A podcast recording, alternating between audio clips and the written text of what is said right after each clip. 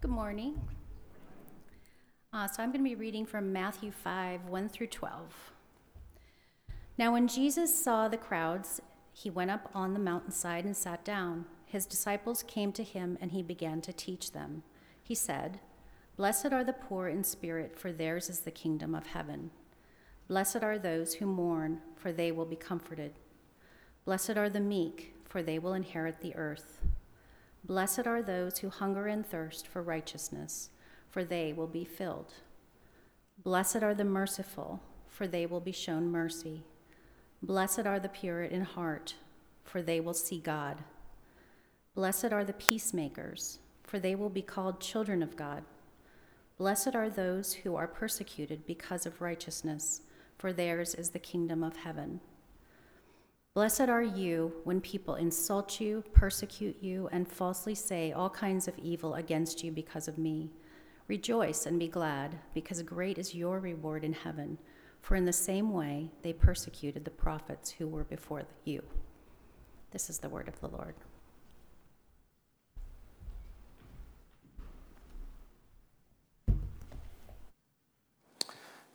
Let's pray.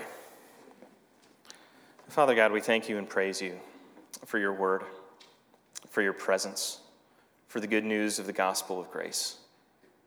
Thank you that you love to bless your people. I pray, Lord, that even this morning you would bless us as we reflect on these beautiful words of our Savior, Christ Jesus. And Lord, help us to hear them, to sink down deep, that we might know you better, follow you more closely, and find the way of a flourishing life by conformity to you, our risen King. Lord, I pray that your gospel would be clear to your people, despite the inadequacies of the one who delivers the message. In Jesus' name we pray. Amen.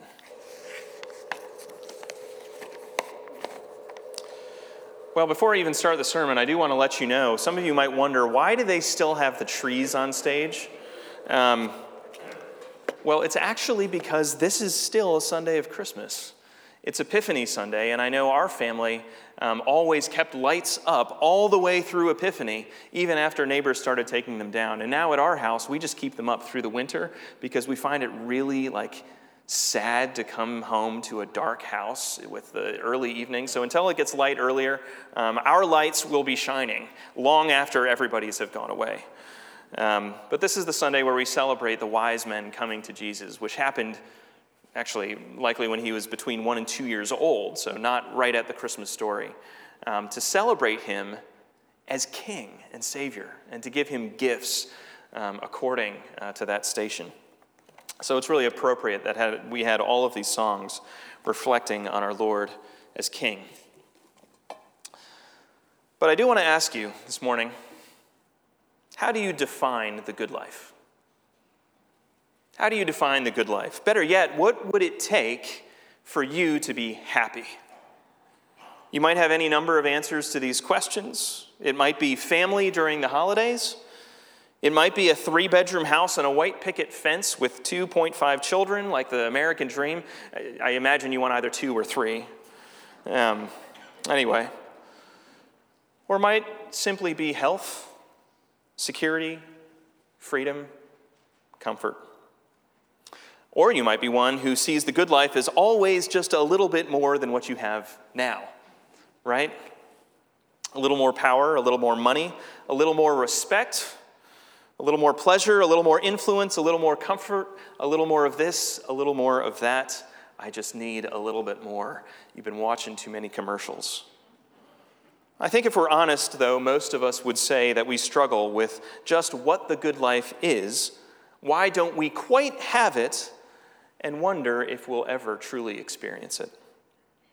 Throughout history, um, for those of you who know me, you know I, I graduated with a degree from uh, University of Maryland College Park in government and politics. I love political philosophy. Um, but much of philosophy has been concerned with just this question um, how, how do we live the good life? What is the good life? How do we find happiness? At the risk of being reductionist, Aristotle uh, said that the good life or flourishing life had to do with the space to cultivate virtues, intellect, and morality, to be able to contemplate. John Stuart Mill, a 19th century philosopher, said the good life was maximizing pleasure and being free from pain. I think all of us would like that. Um, I don't know if I agree with his conception of the good life, though. Um, the words of a Diet Coke commercial from several years ago, I think, adequately capture our modern understanding of what the good life is, um, our modern society's view of the good life, and it's very succinct, it's very brief. You do you. The good life is simply doing what you want when you want to do it. Period. End of story. It's entirely determined by the individual. Jesus' Sermon on the Mount is all about the good life how to flourish as people who are citizens of God's kingdom through faith in Christ, but are living in the middle of a broken world longing to be made whole. That's what the sermon is all about. And big surprise, God's roadmap for the good life, the flourishing life, it's different from all of these philosophies I just mentioned, including the Diet Coke commercial. The Sermon on the Mount encompasses three chapters in Matthew's Gospel, and it represents the most comprehensive picture of what it looks like to follow Jesus in the entire New Testament. But it's also radical. It is almost crazy to the world when you understand it. It's surprising, it's even frustrating, and I think every single person in this room will run across something in this series that you say, wait a minute. I don't know that I believe that. I'm not entirely comfortable with that. So, this is a series that is going to confront us, but also, I hope, encourage us with how to live the good life in Christ. And I hope you'll catch God's vision for what it looks like for you to flourish as God's child. Today, we'll just be looking at the introduction to the Sermon on the Mount, a passage that's called the Beatitudes. It's composed of three sets of three statements about the good life. And what I hope you'll see is that as citizens of God's kingdom, we only flourish through following Jesus in lowliness, longing, and self giving love. Lowliness, longing, and self giving love. Looking to the opening of our passage, we find Jesus at the outset of his teaching ministry in Galilee. And he's been teaching and, and going around from village to village within the northern uh, area of Galilee, and he, he's also healing the sick. And so crowds begin to gather around him and follow him from place to place. The crowds are one of the main characters in the gospel stories. If you had read chapter 4, you'd know that many of those following him are the sick and suffering. And it has a whole lengthy list of all of the things that are afflicting them, and they're longing for hope and healing. But what Jesus does here is he goes up on a mountainside. And just his disciples, those who were closer to him and committed to following him, more than just the 12 apostles, um, likely a larger group, they came to him and he began to teach them. And what follows are nine statements that each begin with the same phrase Blessed are those Blessed are the poor in spirit. Blessed are those who hunger and thirst for righteousness. Blessed are those who mourn, and etc. But before we even get to those different statements of content, I, we need to understand what the word blessed means. Many have looked at these Beatitudes and, eh, after contemplating them, become absolutely terrified. Um, because they think, well, what if I'm not these things? What if I'm not these things? God blesses the meek, but I'm awesome, and I know it. So, how can God possibly bless me? I struggle with arrogance. You know, I don't always hunger and thirst for righteousness. Does that mean I'm not in God's kingdom? You know, we can wrongly look at these as if then statements. You know, if, if you do this thing or if you are this way, then you get heaven. Or if you do this, then God will bless you. Uh, this idea actually led Martin Luther to say that the Sermon on the Mount displays an impossible ideal, and its purpose can only be to show us how we don't measure up, and so how we need grace. And it does that, but that's not its purpose. Martin Luther was very much reacting to a works based righteousness that characterized the Roman Catholic Church at the time. These aren't if then statements. They're not statements of what's required to get into the kingdom. There's a long history in Scripture of this kind of phrase. They're called Macarisms. It's a new word for you, Macarisms. It's based on the Greek word uh, makarios. I'll just call them Beatitudes. But you find them throughout the New Testament and the Old Testament. Old Testament Hebrew uses a different word. But there, they never refer to conditions that need to be met in order for us to get God's blessing. But instead, what they do is they showcase the kind of life that truly flourishes in God's world. In fact, you could translate this word blessing as, or blessed as flourishing. Flourishing is the one who hungers and thirsts for righteousness, for they will be filled. You know, I'm indebted to Jonathan Pennington, a, professor and theologian, who wrote this wonderful book on the Sermon on the Mount. Um, but he summed up what these statements do with this sentence Jesus' macarisms, his beatitudes, they're grace based wisdom invitations to human flourishing in God's coming kingdom. They're invitations to the good life. You know, a great example of this is Psalm 1. I love Psalm 1. It's a beautiful, it uses imagery in such a helpful way to understand um, what it looks like to be blessed by the Lord. It says, Blessed is the one who does not walk in step with the wicked or uh, stand in the way that sinners take, etc. And then jumping ahead, it says, But instead, whose delight is in the law of the Lord, everything he does prospers. You have that statement, blessed is the, but it's not giving us a magical formula to get God's blessing. It's simply saying that in God's world, in God's kingdom, this, this world, the way to flourish and prosper is to love his law, not to chase after sin. It's wisdom. Wisdom on how to flourish in life. Similarly, these first three Beatitudes together, they make a radical statement that the ones who flourish are not the ones brimming with self assuredness and power, but those who are poor in spirit, who mourn their suffering and their sin, and those who are meek and humble.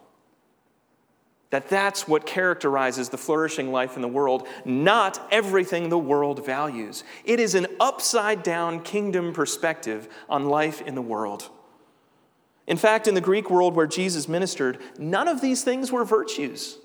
They were the things associated with the low, not the high, not the successful.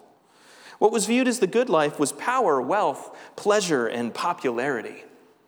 Um, lots of things we, we all like, right? You know, the disciples reflect this cultural perspective in their response to Jesus when, when he says, It's easier for a camel to pass through the eye of a needle than for a rich man to enter the kingdom of God. When they hear this, they're shocked. They don't smile and nod. They look with open mouths and wide eyes because they associate the worldly riches and prosperity as the chief sign of God's blessing. Perhaps we're not all that different from them. Because they then ask, well, who then can be saved? If those who obviously have the signs of God's blessing can't be saved, then uh, the rest are obviously hopeless. But in God's economy, to be humble and lowly and associated with the meek is the better way. Proverbs 16 19 says, It is better to be of a humble spirit with the lowly than to divide the spoil with the proud. Do you believe that? You know, another theologian, uh, Herman Ridderbos, he wrote that the poor in spirit represent the socially oppressed, which is really the state of the kingdom of Israel at that time. They were living in oppression and had been transferred from other ruler to ruler to ruler to ruler. They were poor in spirit. And so, this is a message of encouragement to them. He goes on to say, Those who suffer from the power of injustice and are harassed by those who only consider their own advantage but yet they still remain faithful to God. That's what the poor in spirit are. The spiritual poverty called for in these first three statements is fundamentally, it's not, it's not a matter of physical possessions as much as it is a state of the heart. To be spiritually poor is to be humble before God and others and to know the depth of our own need. It is to know that I am no better or more worthy than the most despised wretch I encounter on the street. To know that I am entirely dependent on God's provision and his mercy in Christ Jesus. It is to recognize that neither my wealth nor my privilege, pedigree, or station in the world means a darn thing to the Lord.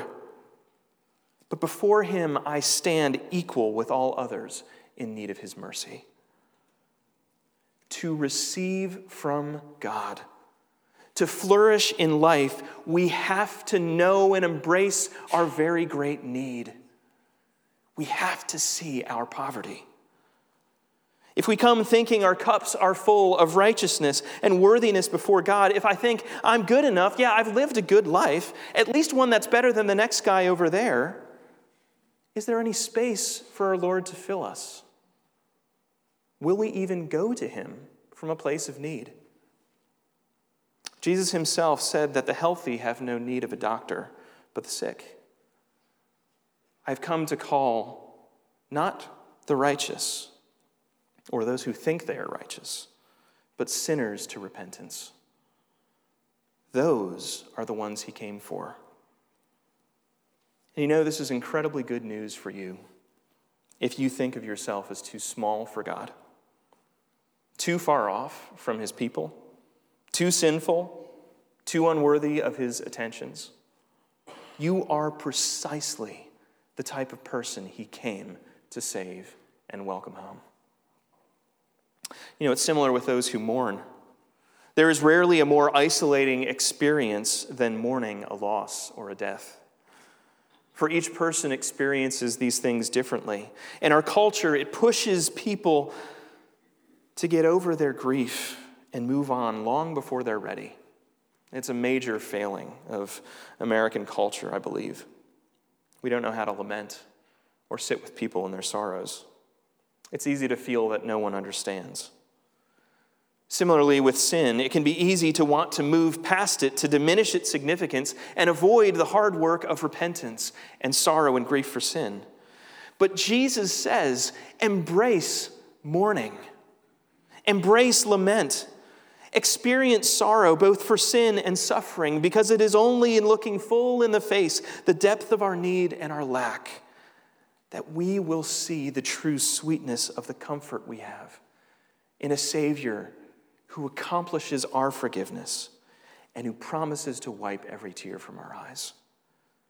Brothers and sisters, we will be comforted, but only if we're willing to mourn.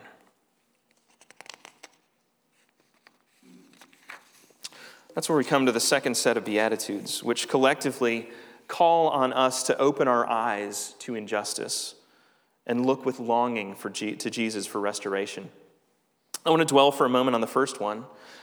It says, Blessed are those who hunger and thirst for righteousness, for they will be filled. I love this statement. Because there have been times in my life that is what I have hungered and thirsted for when I see my own sin or see brokenness around me. The promise of being filled is such a great treasure. But you know, if you've been around the church for a while, you hear the word righteousness. What you'll immediately think of is moral purity and perfection, what's called a forensic righteousness or my standing before the Lord uh, meeting God's perfect standards, which is impossible. That's the way Paul uses the term righteousness in his letters.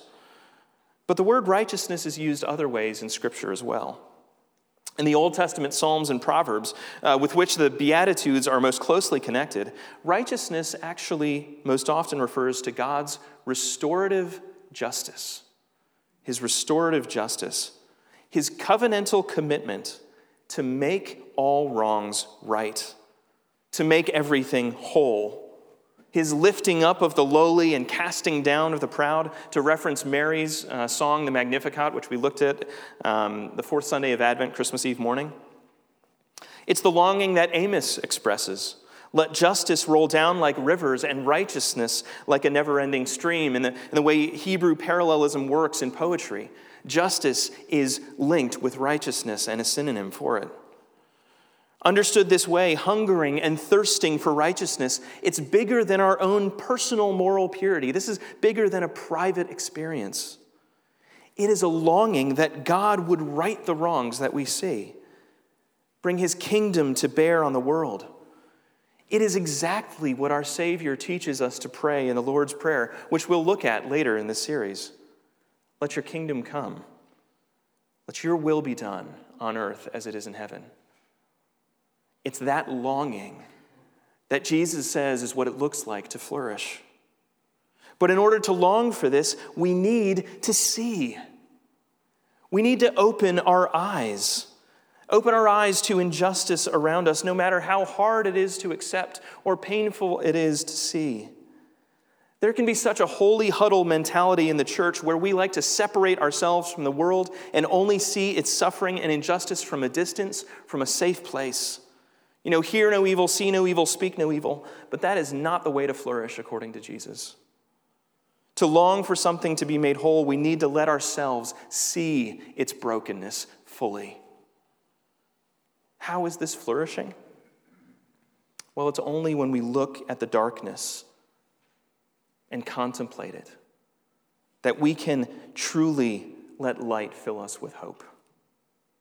It's only when we let ourselves see the sufferer and the wrongs that are done that we can be filled with longing for the perfect justice and righteousness of God's kingdom. But you know, we're not just called to long, we're called to do something about the wrong that we see. In the fourth and fifth beatitude, Jesus says that the way of flourishing is the way of mercy and purity of heart. Those who are merciful will experience mercy, and those who are pure in heart will see God. Goodness, we could spend weeks just on that statement. You know, for years I served as an elder at uh, a church in Columbia, Maryland. And while I was there, we were part of a network of churches in our denomination, the PCA, that is focused on developing uh, churches with a heart for ministries of mercy and reconciliation. So we'd attend these conferences periodically. I recall sitting at a table discussion at one of these conferences with a pastor who was ministering in an underserved inner city community in the southeast of the U.S. I'll not mention the city to keep things anonymous. He had moved his family into a place where they were unfamiliar, and that was really hard.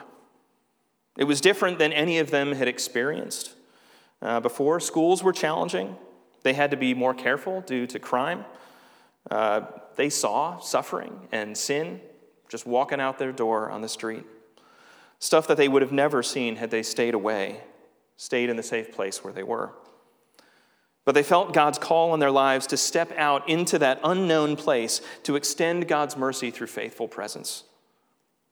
For years, though, and this is truly a worry um, that pastors can have, that um, those who, who follow God into hard places can have, he worried that his wife and children would resent him for the decision to go and minister in this hard and unfamiliar place. One day, after a particularly, particularly difficult situation for their family, he came home um, from his work and his wife greeted him, looked him in the eye, and said, Thank you. Excuse me. Thank you for the life you've given us and led us into. It hasn't been easy, but it has been good. We've seen God's goodness and mercy in it, even in the hard parts. At this table, this dear pastor broke down in tears, reflecting on these words. Because at that moment, he realized he had been fearing the wrong things his whole life in ministry. He was afraid he'd failed to give his family the good life, the best that he could offer them when in reality, he had given them exactly that. By refusing the comfortable path and embracing the way of flourishing in mercy, in longing, in refusing to insulate them fully from the suffering in this world, but to respond with mercy from a place of humility, to invite his family into the life Jesus holds out and offers as good.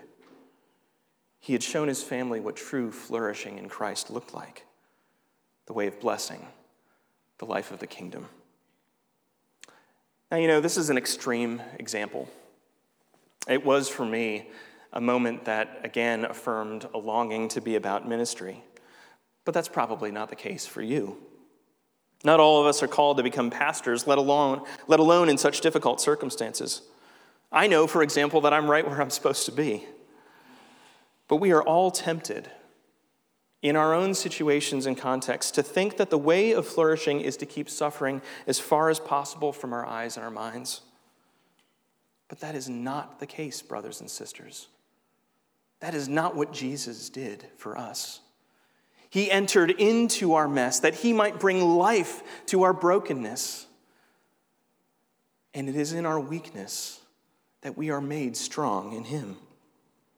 We are all invited to follow Jesus in mercy into the hard places in our families, our communities, and even in one another's lives, that we might be, as the church, characterized as a people who extend mercy, even as our Savior has extended it to us. That's where we finally come to the last thing I want to leave with you briefly and woefully inadequately. The flourishing comes from following Jesus in love no matter the cost. That's what the last three Beatitudes are about. And rather than explore each individually, I simply want to sum them up by pointing you to the person of Christ Jesus. He says that the peacemakers and those who are persecuted and suffer for righteousness' sake are the ones who flourish. That they are the ones who are living the flourishing life, not the ones in power doing the persecuting, not the wealthy, not the comfortable. Not the ones who stay away from conflict, but the ones who dive in. Precisely. He says this precisely because that would be his own story. He would go to the cross, unjustly bearing the sin of all who trust in him and the scorn of those who reject him. He would do it as the ultimate peacemaker, making peace between us and God, not by us being great, but by his own self sacrifice in our place for our sin. That, friends, is the good news of the gospel. That while we were God's enemies, Christ Jesus died for you, and he died for me. What's the song we sung at the men's breakfast yesterday? How deep the Father's love for us. It says, Behold the man upon the cross, my sin upon his shoulders. Ashamed, I hear my mocking voice call out among the scoffers. It was my sin that held him there until it was accomplished. And our Savior rose to new life. I know that it's finished. The flourishing life is not a call to flee the suffering that comes from following Jesus and living boldly for Him, but to embrace it as He did, knowing that the kingdom of heaven, of which we are citizens through faith in Christ, it has come in Christ and will one day be revealed in full as it covers the earth as the waters cover the sea. And it will be revealed, with that will be revealed our reward, the unfading crown of glory, which Jesus says is great beyond any riches in this world beyond comparison. Because our Savior has endured unjust suffering for us and in it modeled each and every one of these Beatitudes, so can we. So can we. Knowing that whatever we endure in our mission of bringing peace with God through the love of Christ, God's reward is better. It's worth it. Do you believe that? Do you believe that? Peacemaking never goes out of style. Turning the other cheek is never the wrong answer. Self giving love is always the most effective apologetic for the gospel. Brothers and sisters, we are called and invited to a way of being in this world that does not make sense. It makes no rational sense. It is to find a flourishing life in lowliness rather than might, through longing for what we do not see rather than seizing what we desire, and through self giving love rather than self protection. You know, I want to close with a prayer from the Valley of Vision. It's a collection of Puritan prayers and reflections, and this one is reflecting on the Beatitudes so poignantly. It turns the words of the Beatitudes into a prayer, and I want it to be my prayer, my closing prayer for all of you. Let's pray. Lord, high and holy, meek and lowly, let us learn by paradox that the way down is the way up, that to be low is to be high, that the broken heart is the healed heart, that the contrite spirit is the rejoicing spirit, that the repenting soul is the victorious soul, that to have nothing is to possess all. That to bear the cross is to wear the crown, that to give is to receive, that the valley is the place of vision. Lord, in the daytime, stars can be seen from the deepest wells, and the deeper the wells, the brighter thy stars shine. Let us find your light in our darkness, your life in our death, your joy in our sorrow, your grace in our sin your riches in our poverty, your glory in our valley. In Jesus' name, amen.